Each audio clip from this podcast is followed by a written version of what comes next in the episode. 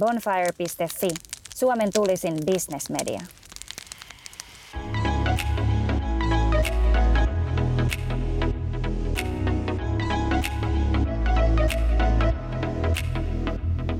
Tervetuloa Bonfire-podcastin pariin. Tämä on osa Bonfiren henkilökuvasarjaa, jossa pyritään tutustumaan eri bisneselämän vaikuttajiin pintaa syvemmin. Minkälaiset arvot heitä inspiroivat? Ketkä ihmiset ovat vaikuttaneet eniten? Onko jotain, mitä he nyt tekisivät kenties toisin? Muun muassa näihin kysymyksiin pureudutaan seuraavan noin kolmen vartin aikana. Minä olen Harri-Pekka Pietikäinen, Bonfire.fi median päätoimittaja ja tänään vieraana ja henkilökuvan kohteena on Aava Virta hyvinvointi- ja valmennusyksikön liiketoiminnan johtaja ja tietokirjailija Petteri Kilpinen. Moro Jens. Morjens, morjens. Ja tervetuloa ennen kaikkea. Kiitos, kiitos. Ensimmäinen kysymys heti kehään, ja tätä ei ole valmisteltu sun kanssa ollenkaan, mutta nyt, nyt heitetään sut heti syvään päätyyn ja pääset vetää kylmiltään tällaisen hissipuheen. Eli kuvitellaan hetki, että ulkoavaruudesta tulee tänne jotain tyyppejä ja niiden pitäisi 30 sekunnissa saada tietää kaikki oleellinen siitä, kuka on Petteri Kilpinen. Niin kerro, mikä on se oleellinen tieto susta? Ja 30 sekuntia aikaa suunnilleen, ootko valmis? No en ole valmis, mutta voin yrittää vastata.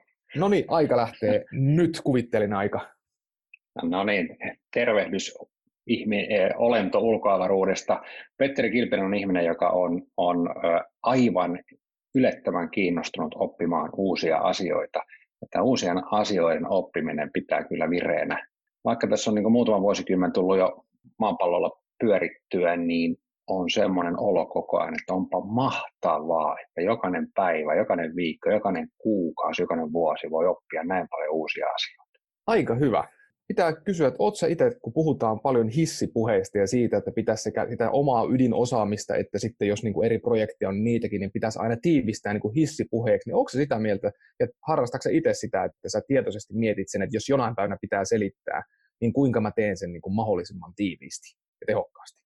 No niin kuin tuosta äsken huomasin, niin ei ole tullut kyllä mietittyä, mietittyä, mietittyä aikaisemmin, mutta tota, Mm, hyvä kysymys. Sitten taas toisaalta, onko ihminen rehellinen, jos se miettii sitä hissipuhetta vai onko se sitten ihan pelkkää markkinointia.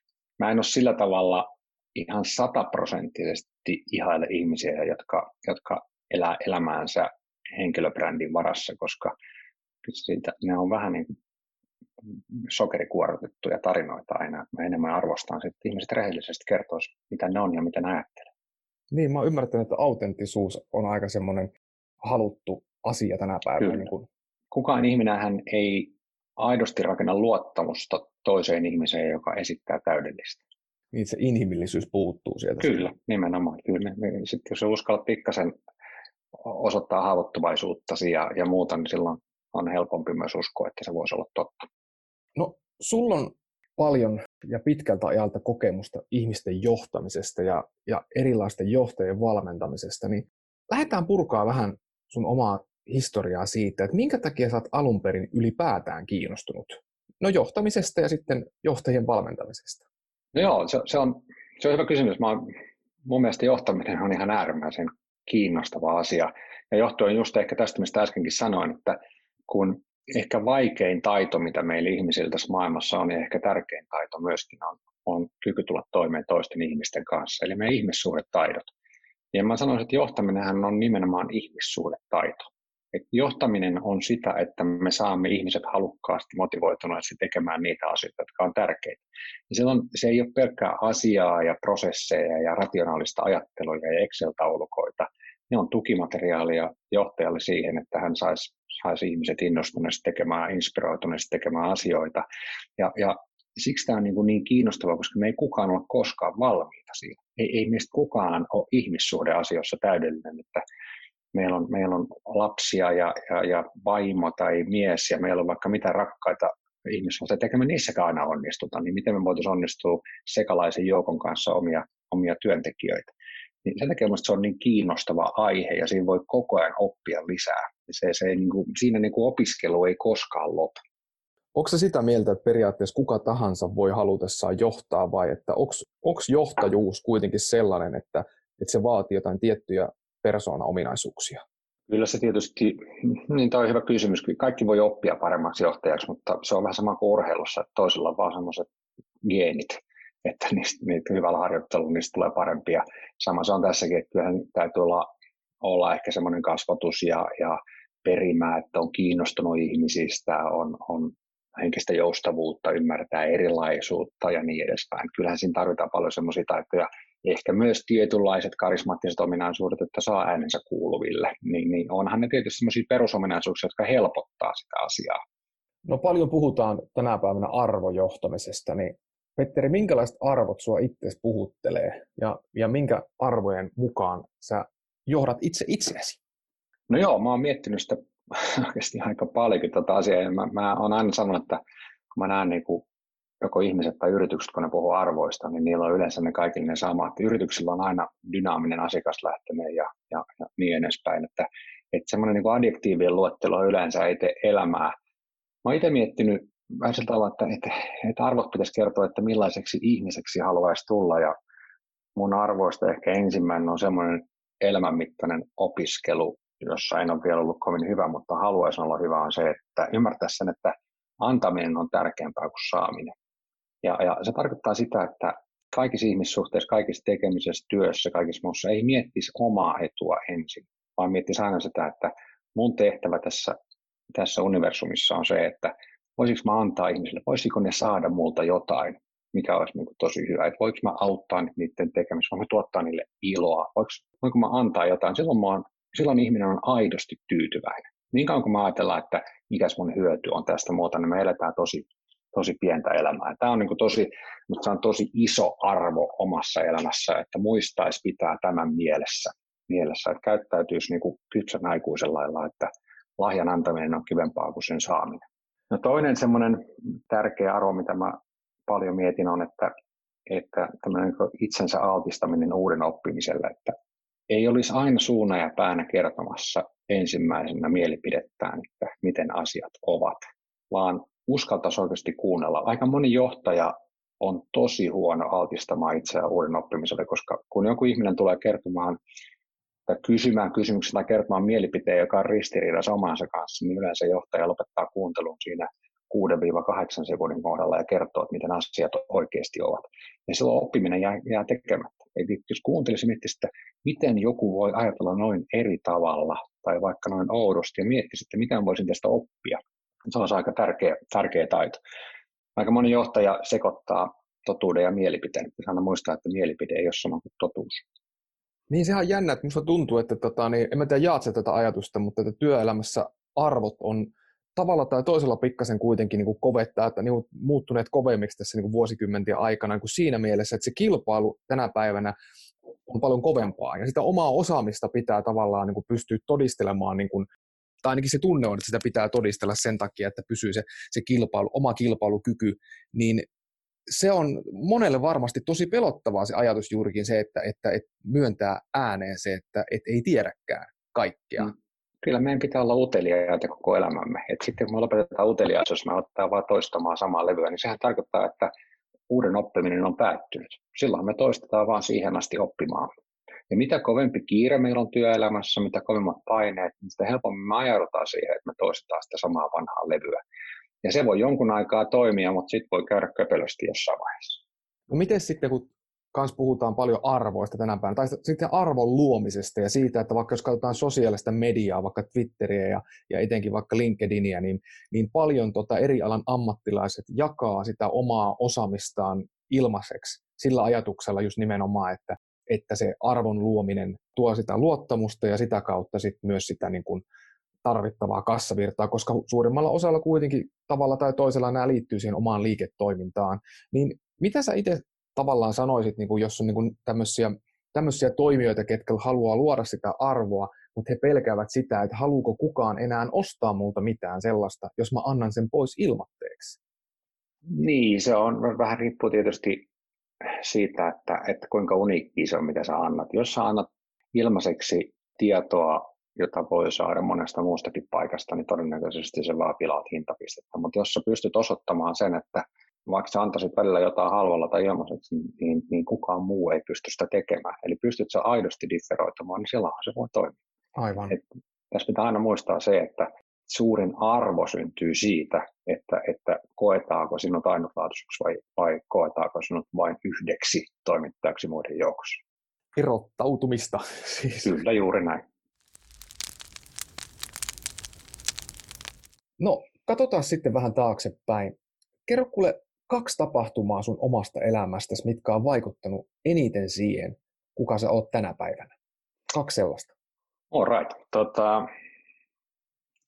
Tämä on paha kysymys, mutta, mutta mun on pakko nyt vastata sillä tavalla, että voi olla, että osa, osa sulkee korvansa, koska tämä on niin siirappinen tarina, mutta kyllä mun niin tärkein yksittäinen tapahtuma on, on, on, se, että kun mä tapasin mun vaimon, mä olin jo vähän yli kolmekymppinen, ja hyvin työelämässä pärjännyt täynnä itseäni oleva tyyppi, joka yritti aina mennä verbaalisella lahjoilla siitä, mistä aita on matalin. Ja mä tapasin vaimo, mun vaimon, niin, niin, niin tota, muutti mun standardit elämässä. Tietysti siinä oli suuri rakkaustarinaksi, mutta jätetään se toiseen lähetykseen. Mutta se, että, että, että ihminen, joka pystyy, niin kuin, pystyy omalla tämmöisellä niin kunnianhimollaan ja, ja, ja rehellisyyden vaatimuksella ja kaikella muulla, niin, niin oikeasti se muutti sen, että miten mä, miten mä näen maailman.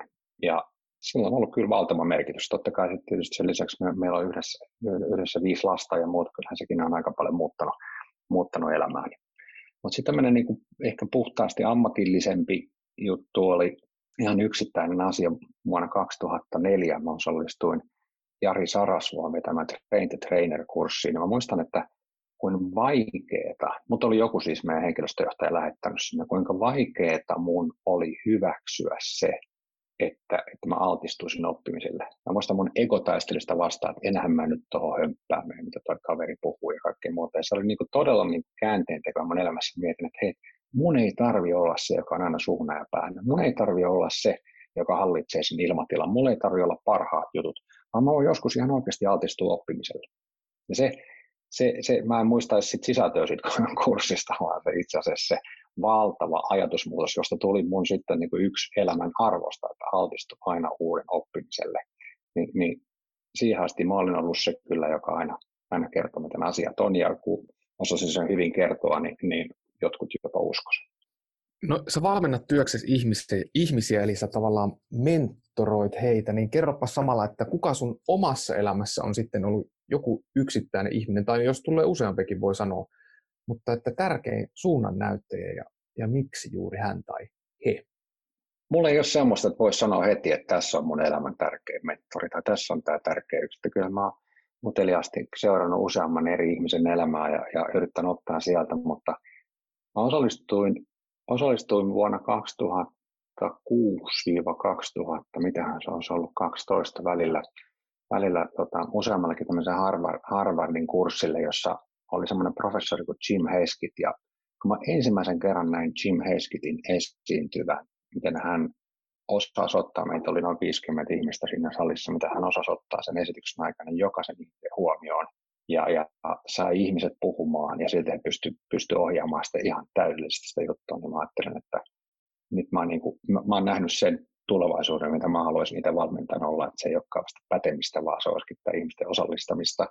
Ja meistä tuli Jimin kanssa, sit, sit tuli, meistä tuli ihan, ihan tota, hyvät, ei nyt kavereita, mutta oltiin yhteydessä aika paljon. Hän on siis nykyään jo yli 80 emeritusprofessori, mutta aivan siis fantastinen persona, ihminen.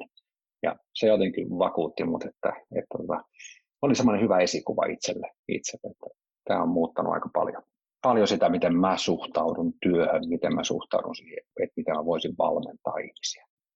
No siirrytään sitten puhumaan epäonnistumisesta. No tästä tulee no, yksi ihanimmista murroksista, mitä ainakin mun nähdäkseni yhteiskunnassa on viimeisen vuosikymmenen aikana tapahtunut, on siinä, että, että me uskalletaan puhua epäonnistumisista ihan uudella tavalla ääneen. Et sitä omaa, mm. just mistä puhuttiin aikaisemminkin, niin inhimillisyyttä ja erehtymistä ei enää pyritäkään jatkuvasti piilottamaan, vaan siitä yritetään jopa ottaa avoimesti oppia. Niin koska sä oot, Petteri, itse kokenut, että sä oot epäonnistunut joskus niin pahasti, että sä oot epäillyt sitä, että, että nousetko sä siitä enää lainkaan? Tuleeko tällaisia mieleen?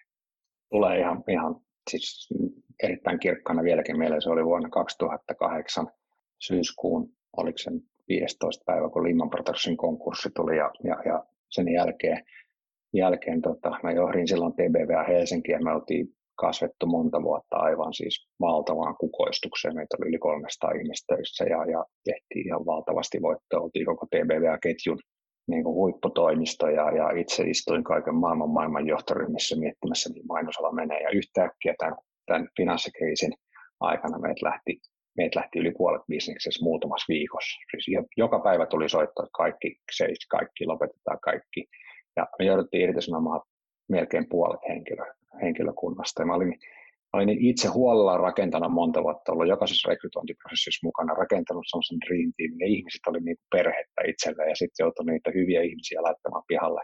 Se oli jotain aivan kauheaa. Ja mä koin, koin niin, kuin niin voimakkaasti epäonnistunut, että mä en ollut seurannut markkinaa, mä en ollut varautunut siihen, tehnyt asioita, ja, ja se suoraan sanoen se tuska kesti pitkään. Se ei ollut niin kuin yksi yö tai yksi viikko tai yksi kuukausi, vaan se kesti varmaan vuoden kaksi ennen kuin siitä toipui, toipui siitä kokonaisuudesta. Ja, ja se, oli, se oli tosi vaikeaa aikaa. Ja, ja mä oon vähän niin kuin sitä mieltä, että jos se irtis, irtisanomisesta paha olo, niin ihminenhän on aika kylmä tyyppi. Että toisaalta jälkeenpäin voi ajatella, että sen täytyykin tuntua pahalle. Koet sinä jälkeenpäin ajatellen, että se, se paine ja varmaan itse syytöskin, mikä siihen tota, liittyy, niin että tuliko se ihan puhtaasti sulla oman pään sisältä vai tuliko siihen jotain ulkoista painettakin ehkä?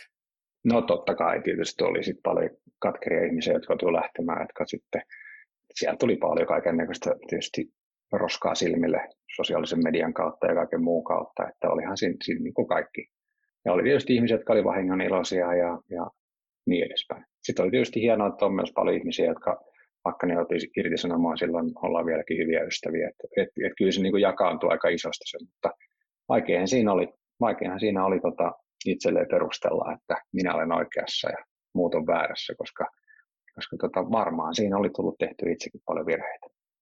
No, kun sä sanoit tuossa, että, että tavalla tai toisella tuli, tuli myös lokaa niskaan, niin mikä sun oma näkemys on siitä, että, että, että varmasti kun johtaja irtisanoo ihmisiä, niin siinä pitääkin olla se vähän paksu, no, se oma nahka pitää olla pikkasen ehkä paksumpi kuin normaalina arkipäivänä, mutta missä sun mielestä menee se raja, että mitä johtajankaan tarvii ottaa vastaan sitten, mitä tarvii sietää ja missä menee no se raja? Niin, no kyllähän se tietysti, tietysti kun mennään henkilökohtaisuuksiin, että, että mä luotan tietysti siihen, että jokainen johtaja, joka irtisanoo, niin eihän kukaan irtisanoo sen takia, että on paha ihminen, vaan, vaan kaikki irtisanomista johtuu siitä, että että se on, se on, joko hallitus on määritellyt tai talous on määritellyt tai strategia on muuttunut tai, tai sitten ihminen on ollut täysin epäpätevä tai jotain muuta.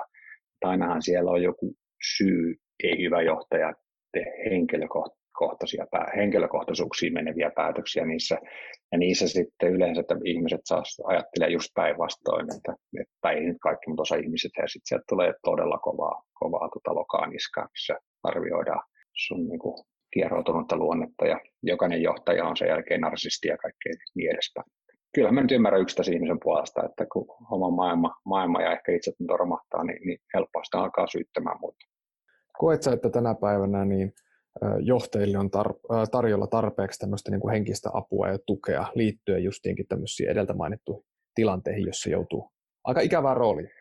No ei ei ole. Ja, ja on, varsinkin miesjohtajilla on vähän tämmöinen alfa-uros-mentaliteetti, että sitä apua uskalta pyytääkään. Et, et, et, jos urheilijat on uskaltanut käyttää pitkää henkistä valmennusta, niin, niin miksi, ihmeessä, miksi ihmeessä johtajat, jotka on niin kuin samanlaisen tai vielä kovemman paineen alla, niin samalla tavalla miettisi, että, että, että olisi hemmetin hyvä kuin olisi henkinen valmentaja. Et se ei ole ongelma. Se, niin kuin ennen urheiluskin ajateltiin, että, että sit kun sulla on ongelma, niin ehkä sä voit sitten ottaa henkisen valmentajan. Nyt ajatellaan, että se on yksi tapa parantaa suorituskykyä. No siirrytään sitten hei kuule ääripäästä ihan toiseen tässä vaiheessa. Nosta Petteri joku yksittäinen onnistumisen hetki, sellainen, jolloin susta on tuntunut, että mikään ei pysäytä sua olisiko ihan yksittäis, nyt sanotaan, että mä, mä, mulla on muutaman kerran tai useamman kerran ollut semmoinen valmennustilanne, että mä näen edessäni noin 10-15 ihmistä tämmöisessä vaikka koko päivä tai kahden päivän valmennuksessa ja, ja pääsen semmoiseen flow-tilaan, ei moneen tuntiin tarvitse katsoa ensimmäistäkään muistiinpanoa. Jokainen ihminen istuu etukenossa, osallistuu keskusteluun ja, ja se lähtee jotenkin niin, että, että voisi kuvitella, että suurin piirtein irtautuu omasta ruumiista ja katsoo vierestä, että hemmetti, että tai kaverihan puhuu ihan fiksuja tuossa, niin yllättyy itsekin, miten hyvin se menee. Se on sellainen mahtava flow-tila, josta, josta kokee niin kuin aivan valtavaa kiitollisuutta, että ihmiset saa siitä jotain, ne on innoissaan, ne oppii, ne uskaltaa avautua.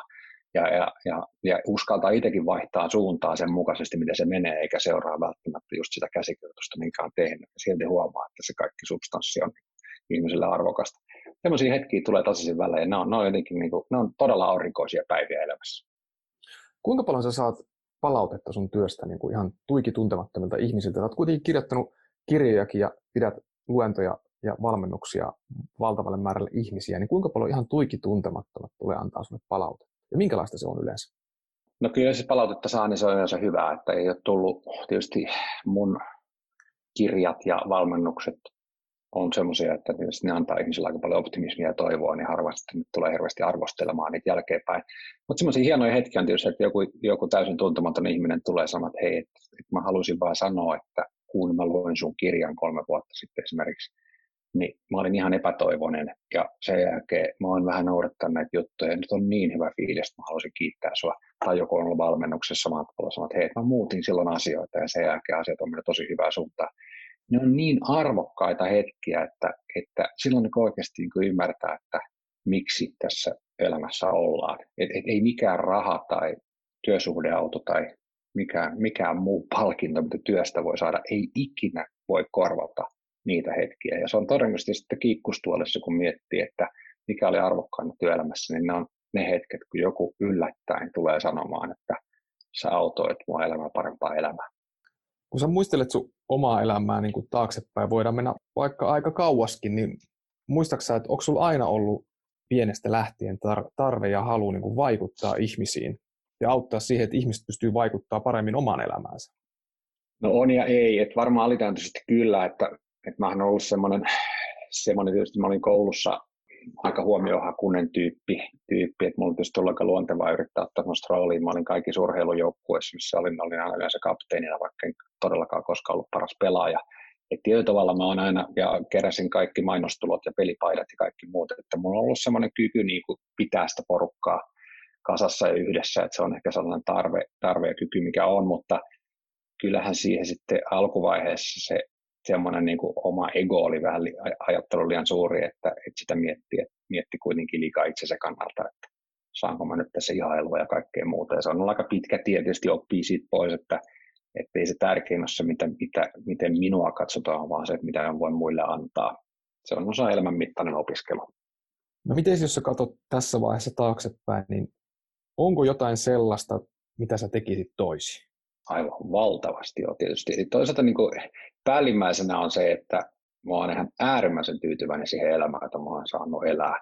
Mä oon varmaan ylittänyt kaikki ne odotukset, mitä mä nuorena poikana joskus mietin, että mitä muusta voisi tulla ja mitä mä oon kaikkia nähnyt maailmaa, ketä mä oon tavannut ja niin edespäin, että millaisia asioita mä oon saanut tehdä. Sillä tavalla mä oon tosi tyytyväinen, mutta sitten kun mennään yksittäisiin juttuihin, niin totta kai, että, että kyllähän mä olin nuorempana aivan liian itsekäs. Ajattelin sitä omaa etua, varsinkin työelämän ensimmäiset 15 vuotta, 10-15 vuotta, niin se saaminen oli tärkeämpää kuin antaminen. antaminen. Että kyllä sitten semmoisia oli sitten TBV Helsingin aikana, kun tehtiin, tehtiin sitä loistavaa tulosta ja kasvettiin aivan hullun lailla ja, ja oli tuolla kierros ympäri maailmaa kertomassa, miten mainostamista johdetaan, niin vaikka omasta mielestä olin jalat maassa tyyppi, niin jälkeenpäin voi sanoa, että kyllä siinä vähän taisi nousta kusi päähän, että, että, että alkoi niin uskoa itse olevansa, oleva, olevansa vähän enemmän kuin onkaan, että se on nöyryys puuttu. Että tämmöisiä, tämmöisiä niin kuin virheitä, virheitä ja virhevaiheita elämässä on tullut tehtyä, mutta, mutta isossa kuvassa niin, niin eihän tässä voi olla mitään muuta kuin kiitollinen, kiitollinen kuinka hienosti elämä on kohdellut. Miten mua kiinnostaa, kun sä puhut, sun puheessa vilisee paljon, varsinkin kun sä puhut tästä päivästä, niin, niin justin toi antaminen ja välittäminen ja aitous, mutta sitten sä kuitenkin ruodit aika ankarasti sitä, että sä oot aikaisemmin ollut jotain muuta, niin onks, sä oot jotain tässä nyt sanonutkin ja kertonut noita tapahtumia elämän varrelta, mutta, mutta vielä selventäisit, että onko jotain tiettyä kohtaa tai jotain tiettyä niin kuin ajanjaksoa sun elämässä, mikä nimenomaan on saanut sussa itsessä aikaan tämmöisen muutoksen? Vai onko se tullut tavallaan niin kuin pikkuhiljaa ajan myötä? No varmaan se sekä että, että kyllähän mä olen koko elämäni ollut kiinnostunut itsensä kehittämisestä ja, ja, ja sit, sitä kautta sitten ehkä on itsellä ankara, että asiat on aina ollut hyvin, hyvin mutta kun aina miettii, että, että nyt ymmärtää niin paljon enemmän kuin ymmärsi kymmenen vuotta sitten, niin sitä katsoo sitä kymmenen vuotta sitten ollut aikaa niin, että oho, että olinpa epäkypsä. Ja näin tulee tapahtumaan, mutta katson kymmenen vuoden päästä, kuuntelen tämän nauhoituksen, niin mietin, että oho, että olipa sitä vielä niin kuin, niin kuin oppimaton tietyissä asioissa, mutta, mutta kyllä se niin kuin iso juttu tietysti tapahtui tämän, tämän 2008 jälkeen, kun oikeasti siihen asti koko työelämä oli ollut pelkkää menestystä. Oli pärjännyt tosi hyvin, niin, niin sitten, sitten kun tuli ensimmäiseksi oikein kunnolla turpi ja alkoi miettimään sitä, että mitä tässä haluaisi tehdä, mä jäin sitten pois tämän mainostoimiston johtamistehtävistä vapaaehtoisesti 2013 ja siinä oli sitten ehkä semmoinen kahden vuoden jakso, kun ymmärsi, että ne kaikki ihmiset, jotka oli niin hyviä kavereita ja kutsu joka paikkaa ja, ja mihin, mihin vaan niin urheilutapahtumiin milloin mihinkin tilaisuuksiin, niin yhtäkkiä kukaan ei kutsunutkaan enää mihinkään, kun sulla ei enää ollutkaan sitä, sitä statusta, mikä siinä oli.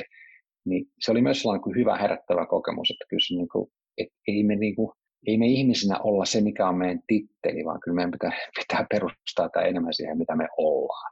Siinä joutuu menemään aika syviin vesiin, että vaikka mä oon aina ajatellut, että ei, ei, ei todellakaan, että mulla on niin perhe ja kaikki arvomaailma, kaikki on semmoista, että ei, ei, ei, ei toi niin yksi titteli tai työpaikka on mitään. Mutta sitten yhtäkkiä, kun kaiken sen menetti, niin huomasi, että olihan siinä näköjään ollut valtavan iso arvo.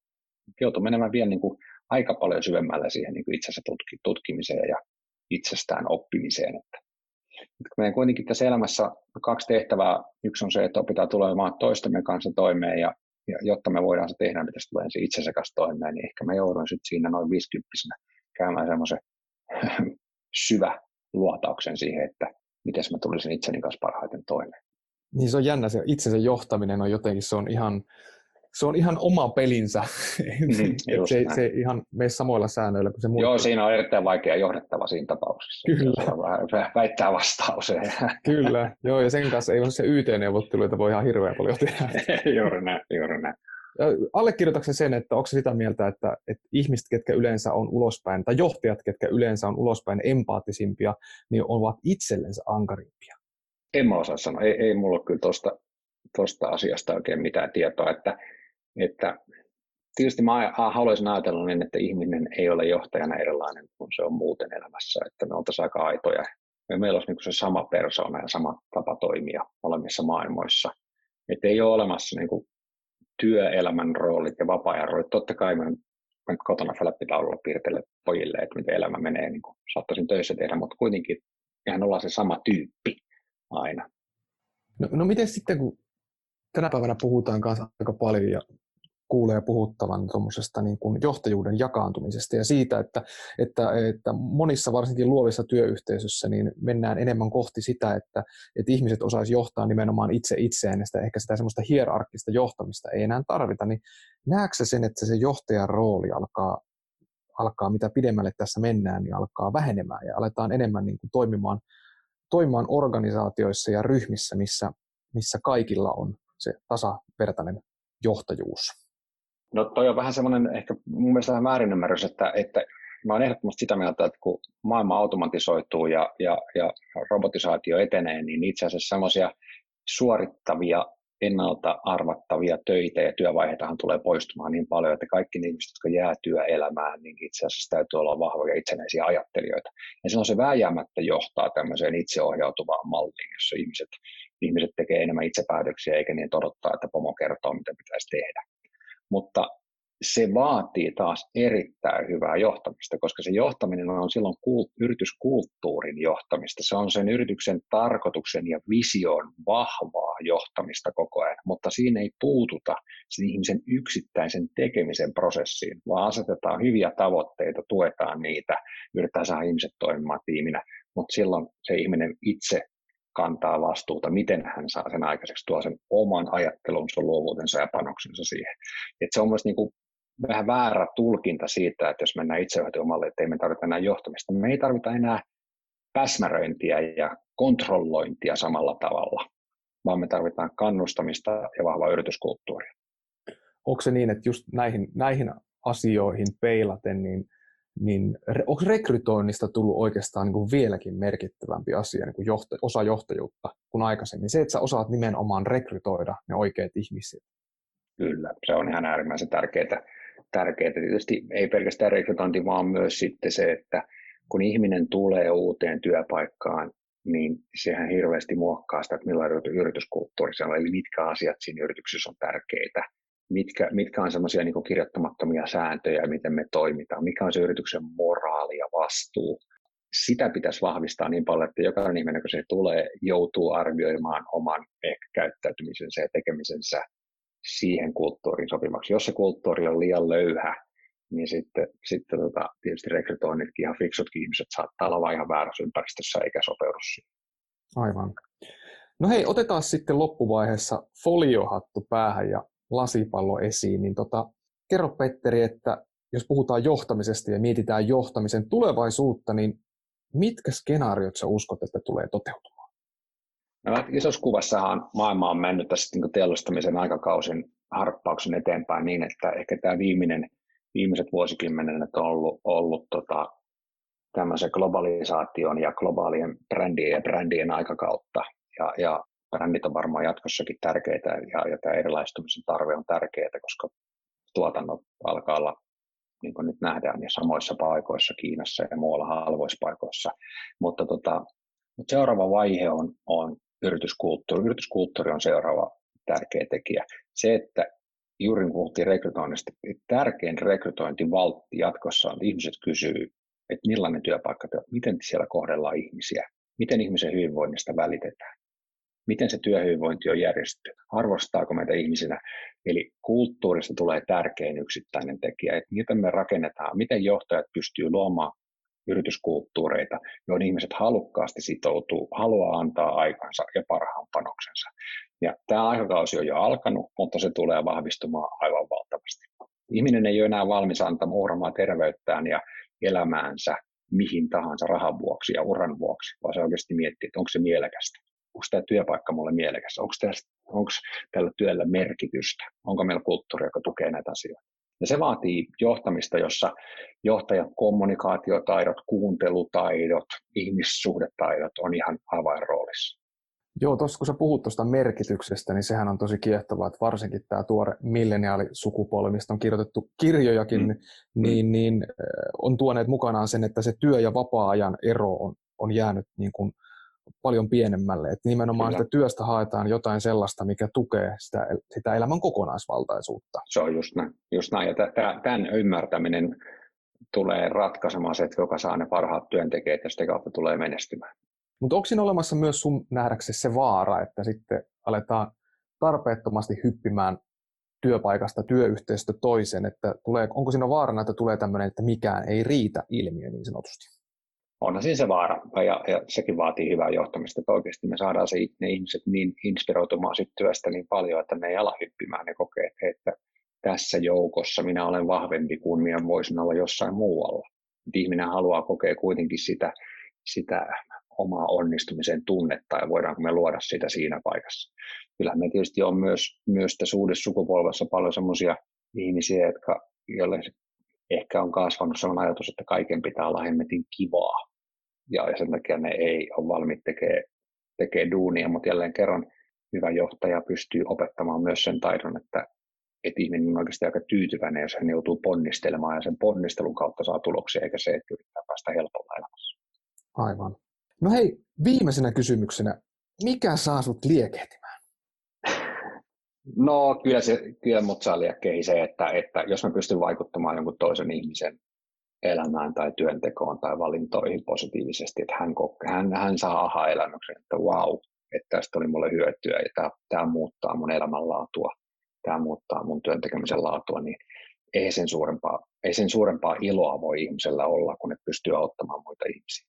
Et se on jotenkin, mitä vielä enemmän ikään tulee, että kaikki se, mitä on oppinut elämässään, niin mä haluan antaa pois. Et, et, mä en panttaa mitään oppimaan, vaan jos mä pystyn sen kaiken tiedon, mitä mä oon saanut, suorittamaan semmoiseen muotoon, että joku ihminen, jonkun muun ihmisen ei tarvitse lukea kaikkia niitä kirjoja ja miettiä niitä ajatuksia, tehdä niitä virheitä, vaan voin antaa sen sille ihmiselle ja hän saa siitä välittömän hyödyn, niin se on jotain, niin kuin, se on korvaamatonta. Toi kaikki, mitä olen oppinut, haluan antaa pois, niin on kyllä upean kuulonen, upean kuulonen ajatus. Se voisi melkein laittaa kehyksiä seinälle. Hei Petteri, kiitos tosi paljon tästä juttutuokista. Tämä oli todella mielenkiintoinen keskustelu ja oli tosi kiehtovaa kuulla vähän, kuulla vähän sun historiasta ja ajatuksista. Ei mitään, kiitoksia tosi paljon, oli mukava jutella.